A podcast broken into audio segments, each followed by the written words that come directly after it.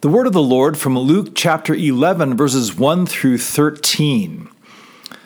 Now Jesus was praying in a certain place, and when he finished, one of his disciples said to him, Lord, teach us to pray as John taught his disciples. And he said to them, When you pray, say, Father, hallowed be your name, your kingdom come. Give us each day our daily bread, and forgive us our sins, as we ourselves forgive everyone who is indebted to us. And lead us not into temptation. And he said to them, Which of you who has a friend will go to him at midnight and say to him, Friend, lend me three loaves? For a friend of mine has arrived on a journey, and I have nothing to set before him. And he will answer from within, Do not bother me. The door is now shut, and my children are with me in bed. I cannot get up and give you anything. I tell you, though he will not get up and give him anything because he is his friend, yet because of his impudence, he will rise and give him whatever he needs. And I tell you, ask and it will be given to you, seek and you will find. Knock, and it will be open to you. For everyone who asks receives, and the one who seeks finds, and to the one who knocks it will be opened. What father among you, if his son asks for a fish, will instead of a fish give him a serpent? Or if he asks for an egg, will give him a scorpion? If you then, who are evil, know how to give good gifts to your children, how much more will the Heavenly Father give the Holy Spirit to those who ask Him? This is the word of the Lord. Thanks be to God. Grace to you and peace from God our Father and the Lord Jesus Christ. Amen. When the disciples asked Jesus to teach them to pray, he begins by saying, When you pray. When? Not if. Prayer is something that Christians do. But why? We believe, after all, that God is omniscient, which would include uh, the thoughts that you're about to pray. So why spend time telling God what He already knows? Isn't that sort of a pointless waste of time? Not at all. Why pray?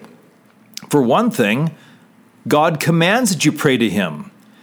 He wants so dearly to hear your prayers that he says it's something that you're supposed to do and often. To pray, then, is to obey God, and it's really quite an easy thing to do. It should practically be a gimme.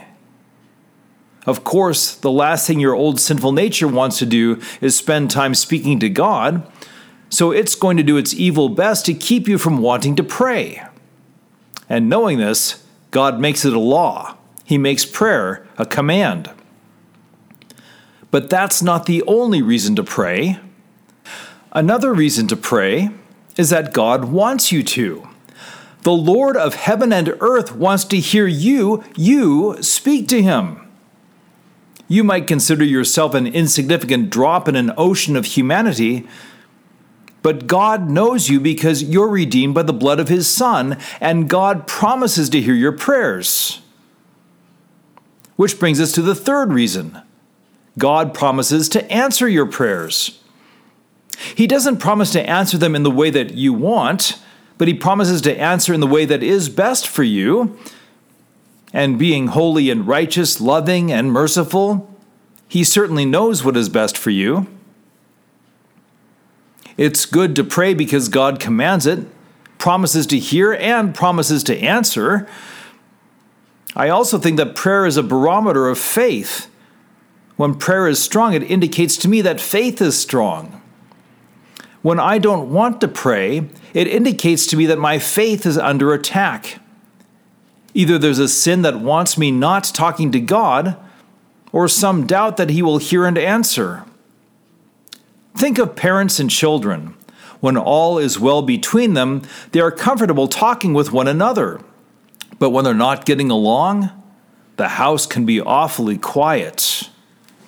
That's a decent segue into our text because Jesus says, when you pray, say, Father. He declares the relationship to be one of father and children. He doesn't say, when you pray, begin by saying, O King, and that's important. Kings listen to and help those who have proven their worth to the king. Before you can expect a king's help, you need to prove that you've earned it. But who do good fathers help? Their kids. Why? It's not because the kids have earned it, but because they're the father's kids. So when you pray, says Jesus, begin by remembering that the Lord of heaven and earth regards you as his own beloved child.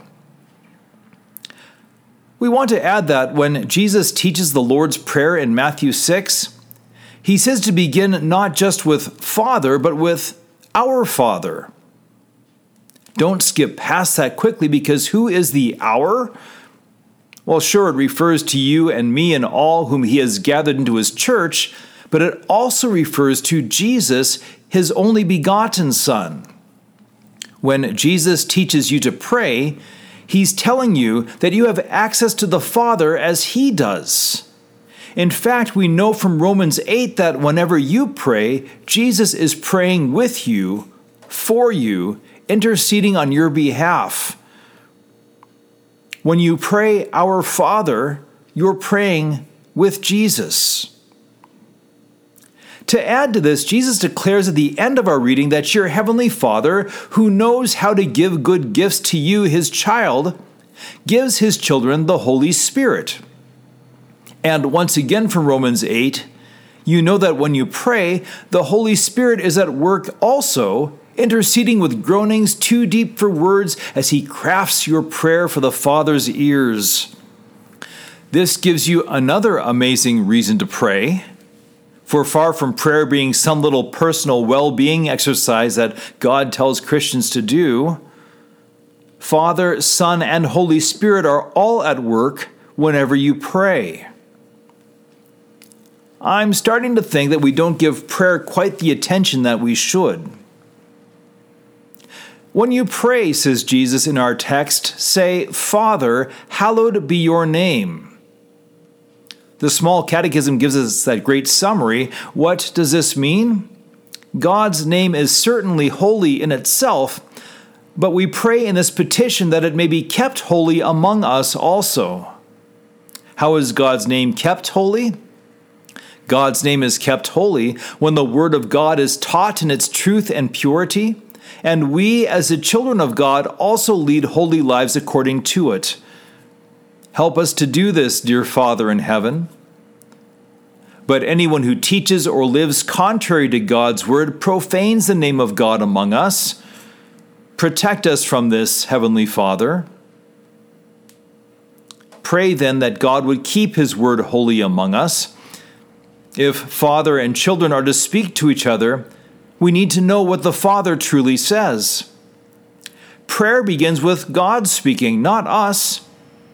We hear His holy word, and then we know what to say to Him because we know what He commands and we know what He promises. Likewise, we know what we are to do as His children. But most of all, we know we are His children because He keeps saying it is so throughout His word even though the devil, the world, and our own sinful flesh are yammering away that it's not true. So when you pray, ask that the Lord preserve his word among us, so that we might keep it holy as he makes us holy. When you pray, says Jesus, say, Your kingdom come. Again, the small catechism. What does this mean? The kingdom of God certainly comes by itself without our prayer, but we pray in this petition that it may come to us also. How does God's kingdom come? God's kingdom comes when our Heavenly Father gives us His Holy Spirit, so that by His grace we believe His holy word and lead godly lives here in time and there in eternity. So while you get to call him Father instead of King, our Father in heaven is still also King of all. And he gathers us into his kingdom by the work of the Holy Spirit because Christ has redeemed us by his blood. Even as he names young Christian Clement to be a beloved son today by water and the word. So pray that God would continue to keep us in his kingdom, pour out his Holy Spirit so that we believe his word, and keep us from running away and destroying ourselves by returning to sinful unrepentance. When you pray, says Jesus, say, Give us each day our daily bread. A bit from the small catechism again. What does this mean? God certainly gives daily bread to everyone without our prayers, even to all evil people. But we pray in this petition that God would lead us to realize this and to receive our daily bread with thanksgiving. What is meant by daily bread? Daily bread includes everything that has to do with the support and needs of the body.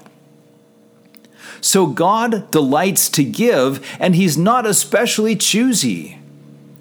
He lets the rain fall upon the just and upon the unjust, and He provides food to those who thank Him and to those who curse Him.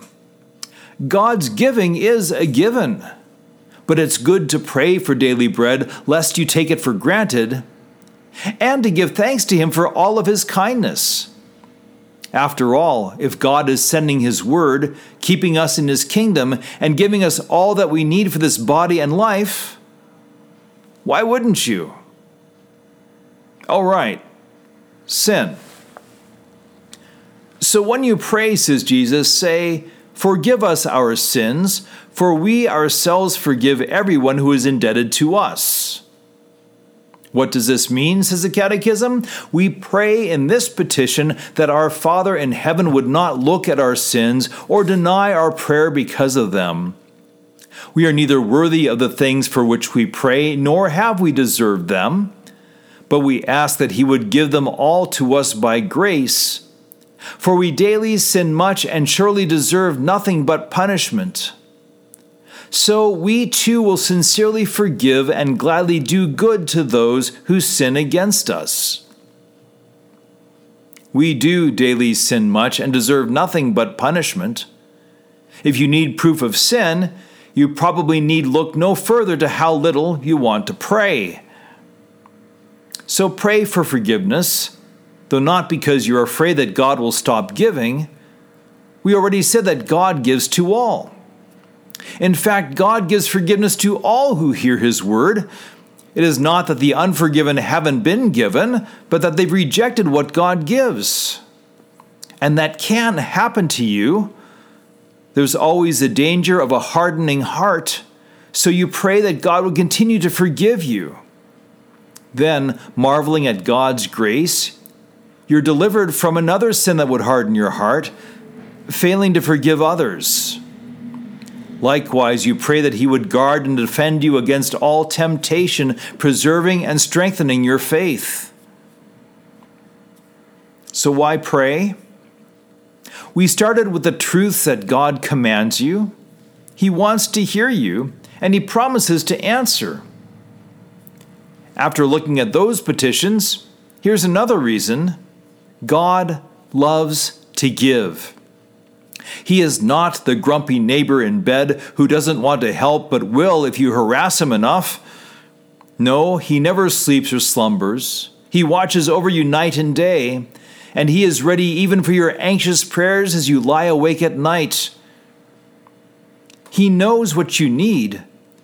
And if an earthly father knows enough to give his children food instead of snakes and scorpions, how much more does your Father in heaven know what to give you? He does know. And he promises to give because it's all sure in Christ, because he has sacrificed himself for your sin and cleansed you with his holy blood. We started with the question why pray? After seeing God's love and mercy and promises in Christ, why would you not? In the name of the Father, and of the Son, and of the Holy Spirit. Amen.